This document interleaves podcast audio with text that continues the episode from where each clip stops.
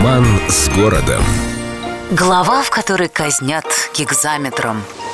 Как говорили древние, на вкус и цвет все фломастеры разные, и поэтому, если кому-то в трехэтажном дворце тесновато, ну, знаете, на машине по коридору не разогнаться, то ее императорское величество Екатерина II считала, что в зимнем как-то слишком просторно – «Однажды я потеряюсь тут так, что сама себя не найду», — сказала царица и решила создать себе маленький уединенный уголок. Сказано, сделано. Архитектор Жан-Батист Вален Деламот пристроил к Зимнему дворцу заказанный уголок, получивший название «Малый Эрмитаж». Насчет миниатюрности Эрмитажа, конечно, вопрос спорный, но это опять же на вкус и цвет. В Екатеринином уединенном уголке нашлось место для парадных комнат, для приема многочисленных гостей, для крыла для проживания фаворитов и даже для роскошного висячего сада, в честь которого здание изначально называлось оранжерейным домом. В общем, немалый вышел Эрмитаж.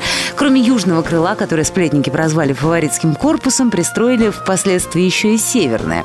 В общем, вот так выглядело уединение с точки зрения царственных особ. Кстати, именно в северном павильоне Ее Величество частенько устраивало модные пати с розыгрышами, танцами и спектаклями, которые ставились по произведениям самой Екатерины. Называлось все это веселье малыми эрмитажными собраниями. И, надо сказать, у этих собраний был немалый список правил, которые обязаны были соблюдать приглашенные. Во-первых, все должно было происходить по-русски. Так что никаких же не манш, пассижир и прочих шпрейхензедойч не допускалось. Кроме того, существовал строгий дресс-код. Все участники элитарных посиделок обязаны были приходить в русской одежде. Также нельзя было спорить, кричать, зевать, вздыхать и отламывать на память позолоченные украшения от предметов интерьера. За нарушение этих правил полагалась воистину страшная кара. Провинившийся должен был залпом выпить стакан холодной воды и выучить наизусть отрывок из поэмы Тредьяковского «Телемахида».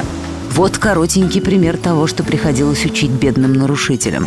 О, злополучен царь, что толь открыт злым коварством. Он погиб, когда ласкательств не отревает, и не любит всех вещающих истину смелому. Даже в те времена написанная гигзаметром поэма считалась лучшим лекарством от бессонницы и заодно лучшим способом сломать мозг человека. Так что неудивительно, что на собраниях все сидели тихо и безобразие не нарушали. С любовью к Петербургу. Эльдо радио.